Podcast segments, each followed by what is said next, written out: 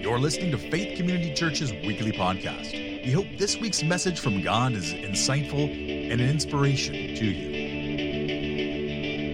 All right, this morning I want you to turn in your Bibles while I invite my friend Richard to come on up. Richard, come on up and turn in your Bibles to 1 Kings chapter 19 in your chairback Bibles, those big black ones. And if you don't have a Bible that's readable to you or you know somebody who needs a Bible that is readable to them, we've got them in the back near the communion elements that are in the back. Come on up, Richard.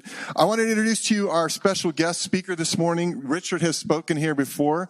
He was once the senior pastor at uh, Santa Cruz Bible Church. He now serves in Wellspring Ministries, which has a huge commitment to the development of spiritual formation in, in, in, regular people, but as well as people who are in ministry to make sure they don't burn out, they can do their work sustainably.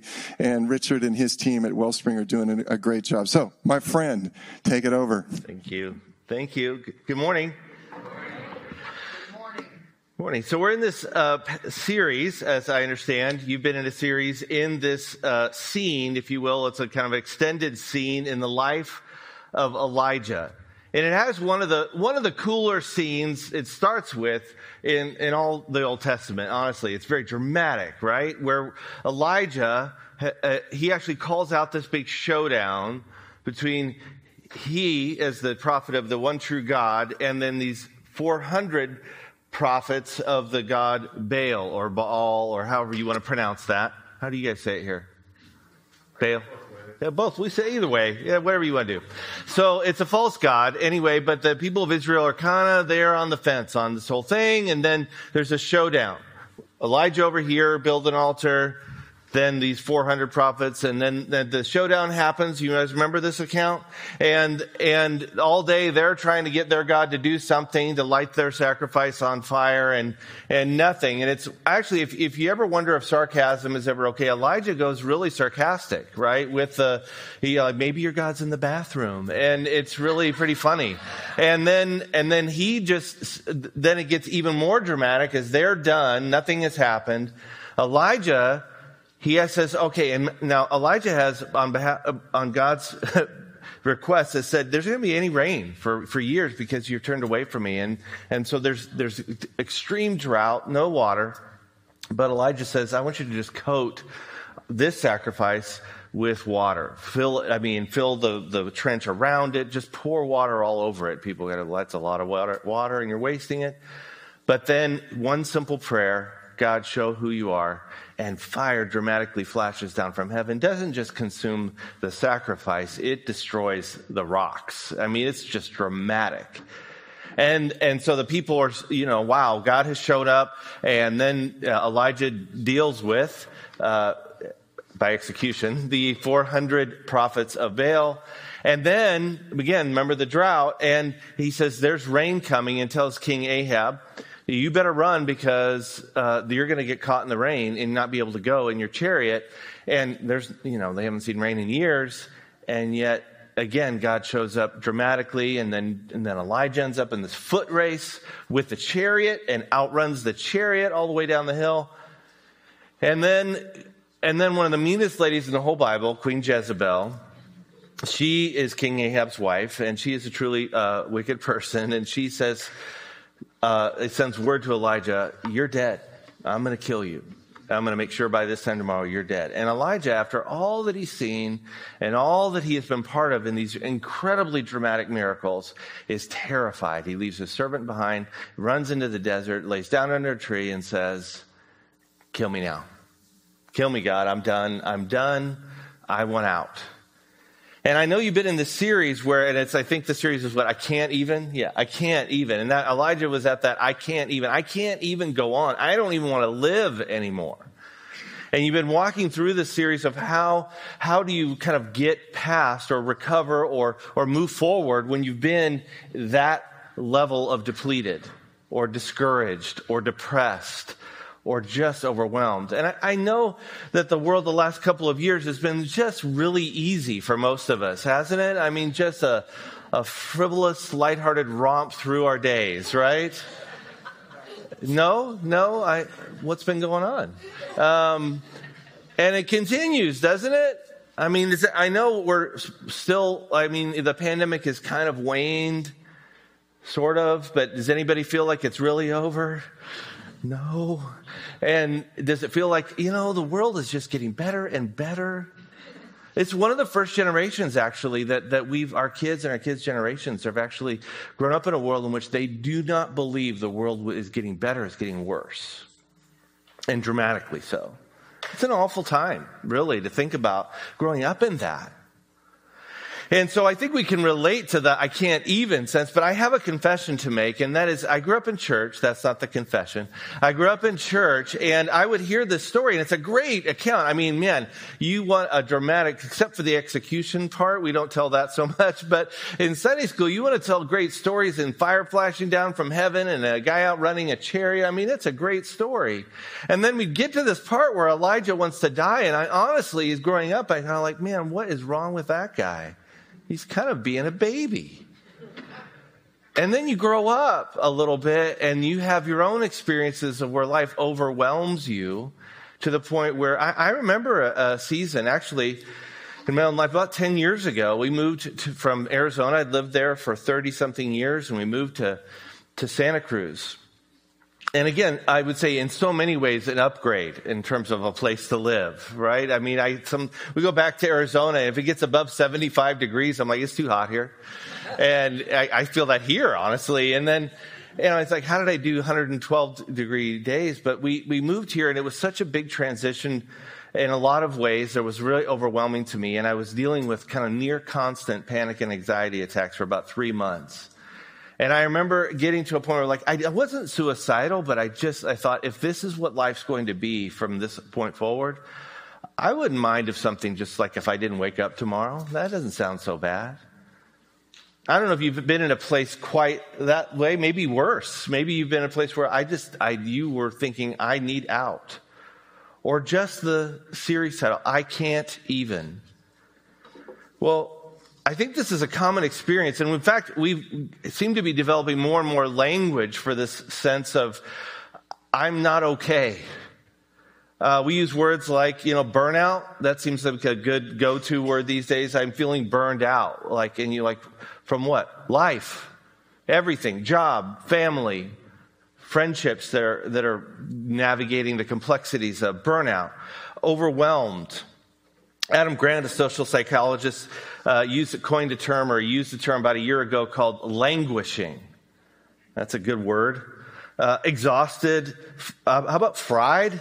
You know, that's a good. That's very descriptive. It's like it got burned up and now I'm all crispy, um, like bacon that no one wants to eat, uh, or stressed out stressed out. Could be a moment of time or an overall feeling in life, or just stuck. And I think that's actually where Elijah finds himself. Even at the end of this story, he's in a place of being stuck. And so I want if we have the text up, I want to just see, we get to the very end after Elijah's, uh, by the way, gone out into, you know, the, the desert. God has led him to the mountain of God to where, and he has had direct encounters with God where God, he pours out his complaint twice to God. God meets him. And, and yet, I think Elijah is still stuck until we get here. And so here's what, what God says. He goes, uh, sorry, he, there we, uh, there we go. So God has given him direct instructions, and this is how Elijah responds to the instructions God gives him. He went out from there and he found Elisha, son of Shaphat, or Shaphat, or however you want to pronounce that. He was plowing with 12 yoke of oxen. He himself was driving the 12th pair. Elijah went up to him, threw his cloak around him, was a sign of, of being uh, anointed or uh, putting his blessing on him. He left his oxen, ran after Elijah. Let me kiss my father and mother goodbye. He said, Then I'll come with you. And go back. Elijah said, What have I done to you? Or, depending on how it's translated, don't forget what I've done to you. So, left, so Elisha left him. He went back. He took his yoke of oxen, slaughtered them, burned the plowing equipment to cook the meat, gave it to the people. This is like a goodbye ceremony, really, that's happening, and they ate. Then he set out to follow Elijah and became his servant. And if you continue on reading in First Kings, Elisha becomes a pretty uh, amazing prophet as well. But I guess before we go on, and we're going to come back to what he does and, and why he does it, But before we move further into this this morning, I want to just say something that I think is important for us to hear, and that is that getting stuck, feeling overwhelmed, stressed, burned out, whatever one of those words or feelings you would use, it is actually a normal part of life's experience. It's normal. And this is, I think, what is disorienting and confusing to many of us is, is what, one of the things I think somehow, maybe if you've been in church a long time, or maybe just our American ethos, which is, we can fix it. We can get through it. We can be strong and resilient. Uh, and then if you layer on top of that, that if you grew up in church, somehow, maybe it wasn't said exactly, or maybe it was, but the idea gets kind of embedded in our consciousness that if we're really following Jesus closely, if we're really doing life on God's terms, then, then we should have a kind of up and to the right kind of life experience. Maybe not circumstantially, but at least internally I'll be able to navigate all of it with just great resilience. I won't, I won't go through very deep and dark periods of, of discouragement. I'll, I'll, I will not get depressed. I'll just, I'll just live some version of whatever you would describe as a victorious Christian life where I'm just doing good most of the time. And, and I would just say that is not, actually, that does not line up with scripture. I mean, if you read the pages of the New Testament, I'm talking the New Testament even, and some of our great heroes of the faith, read 2 Corinthians chapter 1, and Paul describing himself, and he says, we were in this period of time where he said, we despaired of life itself. We felt in our bodies, it said, the sentence of death. They were so, Philippians 1. Paul, in this, this letter that often we describe as all about joy, and yet at the beginning of it, he's talking about how low and discouraged he is at times. And I think if we can sort of normalize this a little bit instead of, because here's what happens. If you think you're supposed to be doing well, and yet, in reality, when you actually take stock of what's happening inside of you in different seasons and you're not doing well, you're discouraged, you're low, you're frustrated, you're stressed, and you think, I'm supposed to be here, but I'm really here, then this gap leads to a whole bunch of shame. What's wrong with me? I must not be trusting God. I must not be doing it right. I must not be very, I must not be very resilient. I must not be very, I, just must not have what it takes. I, I'm broken in worse ways than other people because they seem fine. They're getting through hard times. I'm not. What's wrong with me? And I think, in fact, it's, well, it's good to be reminded we're in Lent, in Lent and that we're coming up on Holy Week. And I've been sitting in this passage in the Garden of Gethsemane and Jesus says these words. He said, friends, stay here with me. He said, my soul is overwhelmed with grief to the point of death. This is the Son of God in flesh with us and he's saying, and in fact, he says, I can't be alone right now. You three come be with me. I need you. This is Jesus saying this. And then he says, I'm so overwhelmed that I want to die before he's even been arrested. If Jesus goes through periods of overwhelm and grief, then I think it's okay for us to both name that we are, this is part of the normal part of life's journey experience. And Jesus, this is crazy to think about it, but think about it. He asked for help and companionship. The Son of God. So what I, I see in this text, and I had never seen this before, to be honest, um, I, I see three layers in which Elijah is navigating a difficulty. Three layers. So let's look at the first layer. For the first is uh, we, we see Elijah. First, he has significant success. In fact, dramatic success. I mean, I don't know about you. My prayers have never brought fire down from heaven. if yours have, that is awesome, and we'd like to, you to tell that story. But um, but then you know, or or just outrun a chariot, or he has had he and, and even before that, he had you know he it was difficult, but he had had very powerful outward success in his ministry.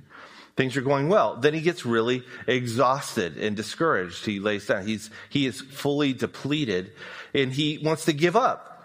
Uh, a friend of mine uses the term there's tired and then there's dangerously tired.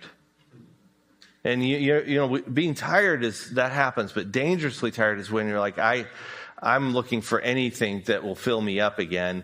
And that could often lead us in bad directions. And then he gets some rest, his recovery, his body and his mind get some needed rest. And then he kind of goes on. He's able to make a 40 day journey. So let's think of that as a parallel in our own lives. So maybe you've been in a season where you've had some success. Life is working, right? There's some success, there's fruitfulness, it's going okay. And, but then you get tired, exhausted maybe even. I had, uh, honestly, Friday. So this last week had a really busy week. We had two days of retreats. I was up at 5 a.m., which for many of you is like that late, huh?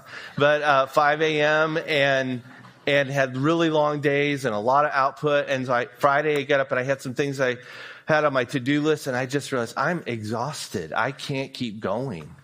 Today I need to, and I, I, I, you know when you're a kid and a nap was punishment? Do you remember that? You have to lay down now. Nap is gift now, isn't it? It's one of my favorite things to do. Honestly, I never thought I'd be at this place in life where I'm like, I'm going to lay down. It's going to be amazing. and it was. I laid down on the couch and it was a delightful couple of hours and I felt so much better. So that's a normal tired, I would say. And then rest and recovery.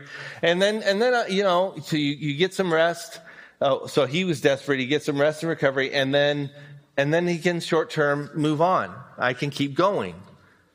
Now, sort of is depends on how tired you are and what's going on in your life. So for Elijah, he was much more, it was much more drained, much more low than that. But sometimes one layer of like, you just had a long week. You just had a stressful couple of weeks or at work or at home or whatever. And, and you just need a little bit of rest.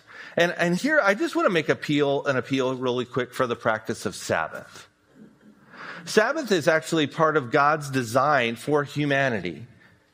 In fact, Jesus actually reaffirmed this, saying, You weren't made to keep Sabbath. Sabbath was made for you to be renewed. So one day out of six, we are meant to just stop not as a rule. I mean, I grew up in a time in which Sundays was supposed to be no work and we were pretty legalistic about it. So it really felt, felt like no fun either. And so, you know, to take the day off and don't do anything, which could be fun, but I think it's meant to be what is recreating, what is renewing, what is, what gives you life. Do that one day a week. And hopefully part of that can be gathering with God's people and, and, and just renewing. And uh, uh, the other part about Sabbath is that uh, sometimes we think of rest as a reward at the end of working hard, but actually in the Christian uh, tradition, we work from rest, not for rest. So we, we actually start the week with rest, a, a period of rest, and then from that place of, of refreshment and rejuvenation, we don't have to earn rest. It's a gift. It's grace. But I would just appeal here for, just as a part of a rhythm of life, to actually to lean into uh, that pattern if you aren't already. But sometimes we get more depleted than just a good nap and a good rest will get us back into feeling okay again. Sometimes we're in seasons where we've been putting, either there's just been a drain on us or stress, prolonged stress, or just how we're wired we just a little bit of rest isn't going to get us back in the game, at least not at full strength. And I'll, I'll just uh, share this with you. I mean, uh, we're, we're learning a lot these days about brain chemistry and how we're wired and stuff. I grew up, my mom was clinically depressed when I was a child and through much of my um, early life. My father, I learned later, also struggled with depression and anxiety it's not a surprise that I would struggle with anxiety and depression. I started, I had my first panic attack uh, at nine years old. And, and so I, I grew up with just, I mean, it, it's in my, literally in my DNA. And so one of the things we've learned though, uh, is, and I'm not an expert on these things, but I have read and learned a lot, is that th- there are chemicals in our brain that help regulate our mood and our response and our emotions. And one of those is serotonin. It's a very important one. And it, when the, it can get depleted, especially with stress or sometimes just genetics, how we're wired, or we're just under prolonged tension. And beyond a point where just, you know, having a good nap is going to bring it back up. So sometimes we need help. Sometimes we need uh, intervention. Sometimes we need more than just, oh, I need to pull myself back together again. Now, so second layer that we see, I think, here with Elijah is he has this 40 day journey. It's an extended time out, let's call it. God directs him. It's a 40 day journey into the wilderness. Uh, solitude, not as punishment, and, and actually it was meant to rejuvenate him. It's interesting, you know, we, we take Jesus, and you remember before his public ministry, and he goes into the wilderness for 40 days, and then he's tempted by the enemy. And we often, I've often heard that growing up, and see how depleted Jesus was to fast and be alone with God for 40 days, and, and then, you know, the enemy hits him at a point of weakness. Actually, I think it's just the opposite. His time in the, of a solitude of 40 days, his time with, alone with the Father, and that level of focus, it was preparing him. I think Jesus was his absolute strongest at 40 days. So Elijah gets this 40 days, and it's actually meant to repair him, I believe. So he gets this extended time out, a lot of time to reflect and think. And then what's fascinating is he, you know, goes into this cave and there's this dramatic uh, scene where there's this, you know, earthquake and, and wind and all of that and fire. And says God wasn't in those. And then there's the sound of a gentle whisper. It's actually literally the sound of nothingness, which is really interesting. Um, and then it says, you know, God says, both times though, God says, what are you doing here? And in both of, Elijah repeats the same words in both those, and it's complaint. It's, it's, I'm the only one. They've killed all the, they've killed all the prophets. The people have all turned away from God. I'm the only one on your side, God. Uh, and, and it's, what's fascinating is that one, he says the same words. He has encountered God, both, he has encountered power of God and then presence of God. And in both times, he still says the same complaint to God.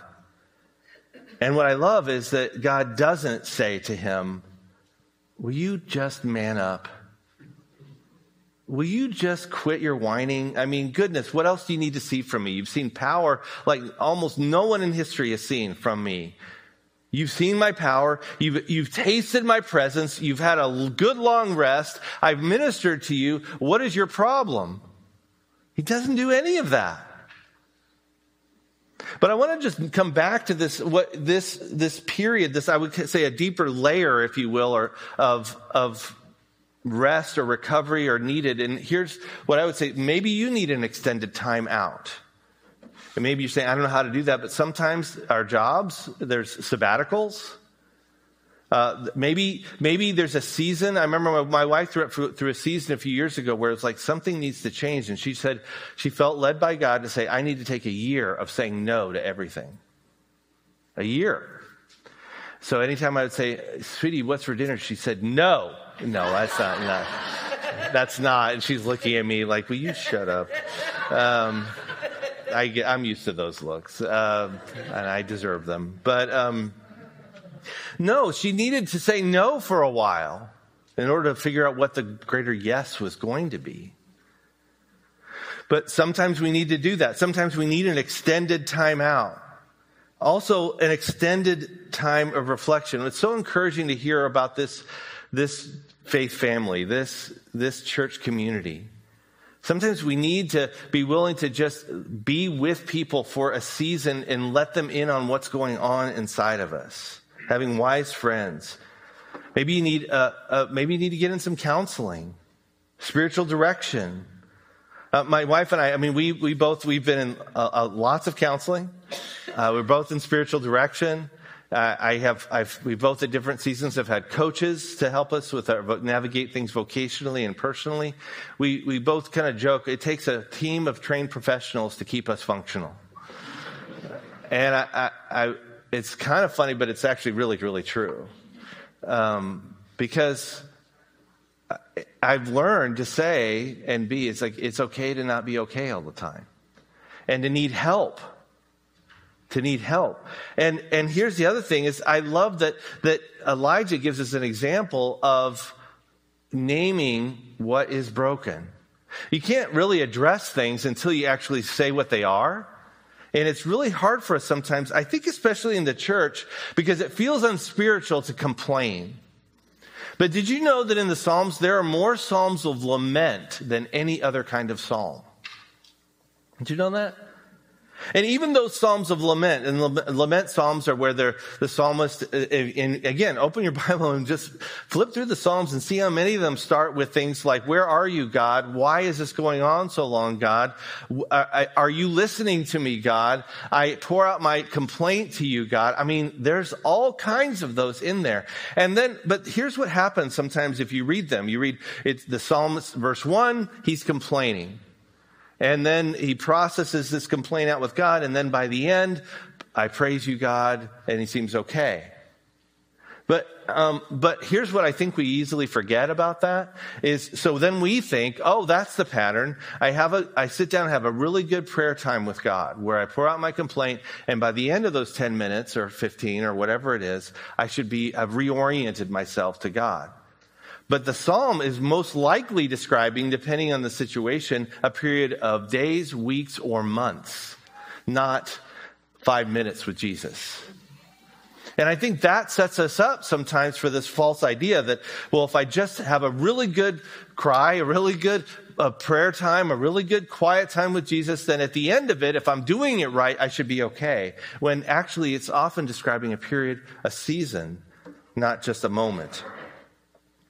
Again, Jesus himself is described as a man of sorrows, acquainted or acquainted with deepest grief in Isaiah 53.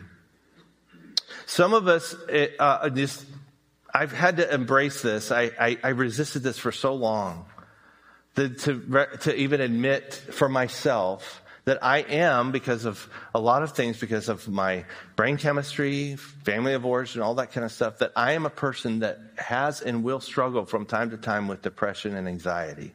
I don't like saying that. I don't like living that. But frankly, it's just part of who I am. And so one of the things that happens is if that is you, if you're, you struggle like me, and you look at other people that don't seem to struggle, at least you, you, we compare our insides to their outsides, right? But, but if you look at other people that seem to be doing better than you, and then you think, what's wrong with me? I must not be very mature, spiritual, or resilient, or good. Something's wrong with me. But instead, just recognizing we're wired differently. We're, and, and this, this give the, my family of origin, how God made me, this is the journey He's got me on. So we work with what God has given to us and how He's made us and recognize how He has made us. So I'll just give you what, one gift of it and then we'll keep moving. And that is, as a pastor, if I had not struggled with depression and or anxiety, and imagine that I had, you know, college students, which is what I initially did, and other people through the years that I would sit with, and they would talk about their struggles with anxiety or depression or whatever they were going through. And if I had never experienced those things in my life, I would have been really tempted to just quote scripture at them and tell them to get over it. You know, Philippians says, don't, just don't worry, trust God. So just do what it says. You know, don't be sad. You know, the joy of the Lord is your strength. So be joyful. Like crank up the willpower and get to work. And I just think, wow. I, and I, I honestly, that would have been me. I would have assumed that the power of our will could overcome all these other things. Or if I just trusted God enough. And yet, I thank God when I sit with people that He's allowed me to experience those things so that I can understand, have some sense of what someone else might be going through. But then that brings us to this last part, and that's where God now, Elijah, I would just say this, this is kind of crazy to think about, but Elijah has experienced God's dramatic power, his very personal presence on the mountain, and he's still stuck. I mean, he is, he has met with God literally kind of face to face, and he still doesn't know what to do. And so again, if you've experienced in your life a season, a period, or even you're in it now where you're like, I still, I don't know exactly what to do. I don't know a way forward. I've tried, I've rested. I've even, I've been to counseling. I've, I'm doing all I know to do and I still feel stuck. You're in good company. Elijah is there. So God actually has to tell Elijah what to do. He says, go back the way you came literally gives them directions and then anoint two different rulers. I'm gonna, I am going to do a power change in Israel, the northern and southern kingdoms. And here's who you're appointing as the next kings. And that's how that worked in that, uh, in that time in history in that place. And then I want you to, and he says, and I'm going to let you take the mantle off of my prophet and I'm going to hand it off to another. It's time for you to stop carrying it. And by the way, a reality check. There are still 7,000 who still worship me. You aren't alone. I know you think you're the only one, but it's a good reality check. There's not just a couple more, there's like 7,000 more. But sometimes that third layer of, of kind of change that we see, I think, in this process laid out here is one is we may need some greater clarity. So if you had some extended time away and time to reflect and maybe time to process, but, but sometimes again, we're stuck. And here's the thing. It's one thing to name our, our issues and our problems. And I would describe that we live in a season in which uh, some have described the, the time in which we live as a therapeutic age. And in many ways, I think that's actually a good thing that we live in a season in history where, where it's more okay to talk about our feelings and process them and, and name what's going on inside of us. That's good. That's a good thing. And yet sometimes the downside of that is we get stuck in them. We don't know what to do. I mean, because it, it's important to name what's going on, to name what's hurting, what's broken, what's, what's not going okay inside of us, and to name it with God and trusted others and to ourselves. I think that's important. But then sometimes there's a step that needs to be taken. And so what change is actually needed? What's the next right step? and then a decision to actually do it. So God tells Elijah what to do. Elijah actually has to get off the mountain and start taking those steps the action step. So he could have said, no, you know, I'm not ready to hand off the mantle of being the prophet. I'm going to keep doing it for a while because I like actually having that status. As hard as it is, I actually kind of, I'm, I'm attached to that role. Or, or, you know, he could have said, uh, well, I'm going to anoint him, but I'm going to, I'm going to keep doing it with him. We'll just kind of do it together.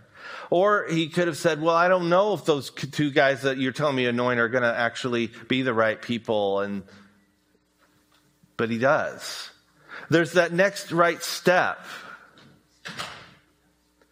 Um, I, I think it's it's really interesting, uh, you know, that we can find ourselves like Elijah, even to encounter God's presence, that God may have met you and, and comforted you. God may have met you and been, and helped you name what was going on. And yet sometimes we just get stuck and we don't know what to do or we don't know enough of the path ahead. And yet God sometimes is just saying, I'm not asking you to figure out the whole path. I'm asking you to just take the next step. So a couple of years ago, um, I was uh, had been the pastor at Santa Cruz Bible Church, as Andy mentioned. I was on staff there for eight years, and when I became the pastor in 2015, I honestly thought this is the this will be the last ministry job I think I'll have. I thought I would pastor that church for the rest of my professional life. That's kind of what I imagined. And then um, a lot of things happened in the five years I was the lead pastor, but but I was still there. And then, I, and God brought this opportunity with the organization I'm with now, Wellspring, where the, they initially approached me and said, "Would you be interested in joining this team?" And I said, "No, you know, thank you, but I'm I'm where I'm supposed to be, I think." And then uh, it's a long story, but then God just made it clear through a variety of circumstances and ways that that that He wanted me to take that next step. And and how it went was. Uh, in February of 2020, I told our elders that I was going to be stepping down from this role and that I was going to be um, joining the staff of Wellspring. And then less than two weeks later, we we're in lockdown. And, and I'm like, God, I think the timing, I think you didn't think this through. So let me go back and change that. But that was what God had. I uh, literally, my goodbye is the goodbye um, time we had is for my as they did a thing through the parking lot where people like were remember do you remember this was crazy two years ago? We didn't touch anything so they they were putting cards for me in nets like uh, here. It was just a funny thing.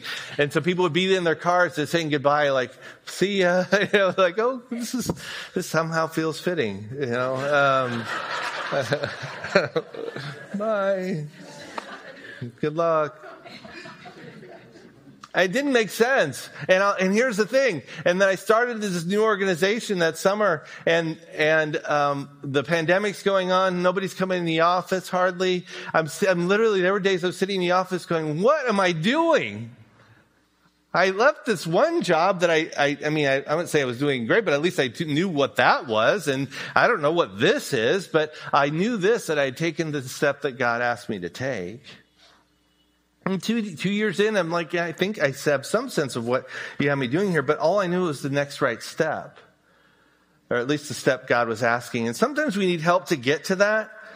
But, you know, maybe you're at that place. Maybe a job or vocation change is needed, not just learning to cope with what's present. I don't know. Maybe it is to stay.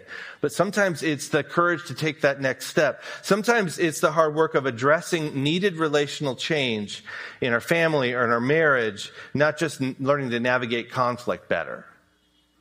I don't know. Sometimes we need to have a challenging conversation with a friend or family member, not just absorb it and process it internally. Sometimes we need to do that next hard thing. Sometimes we need to look at ways we're contributing to a difficult situation that, you know, it may not be our fault, but there are often ways we're navigating it that we are being asked to address. I don't know. Sometimes we need some outside perspective, someone, a, a, a counselor, a therapist, a close friend, a pastor, a, a small group leader, somebody just uh, saying, can I hold up a mirror to you a little bit and maybe here's something God's inviting you into, but a next right step. I don't know what it is, but I have, I have questions that I want to finish with this morning and the worship team's going to come up. And I just want to invite you to think about these questions in your life this season. Where are you weary? Where internally? And I mean, we're all weary in some ways of the last couple of years, but are there some specific ways that you find yourself weary internally? Maybe physically, maybe emotionally, spiritually. Where are you weary? Can you name it?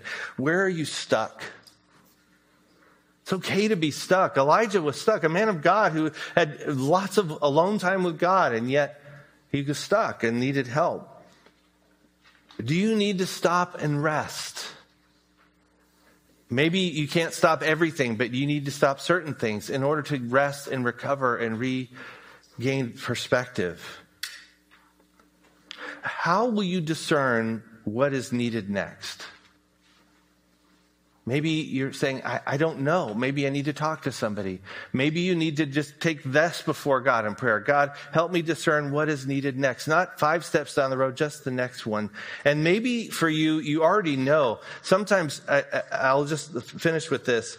There were many, I did lots and lots of relational counseling in terms of premarital and relationship stuff with college students for a lot of years. And often I would sit with a young man or young woman and they would describe a relationship that was just not healthy. And they would describe, well, you know, I know he cheats on me sometimes and I know he does, you know, I know he doesn't love Jesus and I know all that stuff, but, you know, but I just don't know. I just don't know. Or he would go, well, she, you know, she, she, she's really mean to me and, uh, and, you know, but, but we have some good times, but I just don't know. And sometimes the, the, the truth was, but you do know. You do know, you just don't want to do the next hard thing. You do, and some of you maybe, it may not be in a relationship, maybe in some other arena of life. Where it's like, you do know, or at least a next step. And maybe God's just asking you to encourage and in faith take the next step. And perhaps, perhaps for you, and maybe you've been part of this church for a while, maybe not, maybe you're checking it out.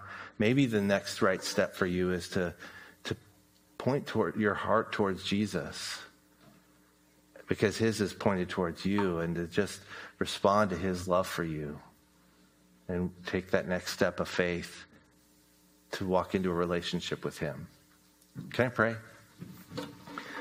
Jesus, we, we recognize that we get stuck and we are very human and finite and and and in fact you don't condemn that but you actually seem to meet us with so much kindness and grace and patience and and so jesus this morning i, I would imagine in this room there's all kinds of situations and places in which we find ourselves either weary or discouraged or just needing a nudge or maybe needing rest, or maybe needing you to meet us uh, with just a reminder that it's okay to not be okay.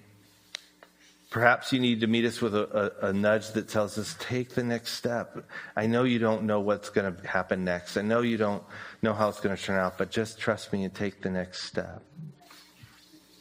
So, Jesus, wherever you need to meet us and we need to meet you, I pray that even in these moments, we could just enter into that conversation with you, trusting that you will meet us and that you love. Thank you for listening to this production of Faith Community Church in Santa Cruz, California. To visit our complete archive of sermons, to learn more about FCC, or to view our live streaming services, please visit us online at santacruzfaith.org.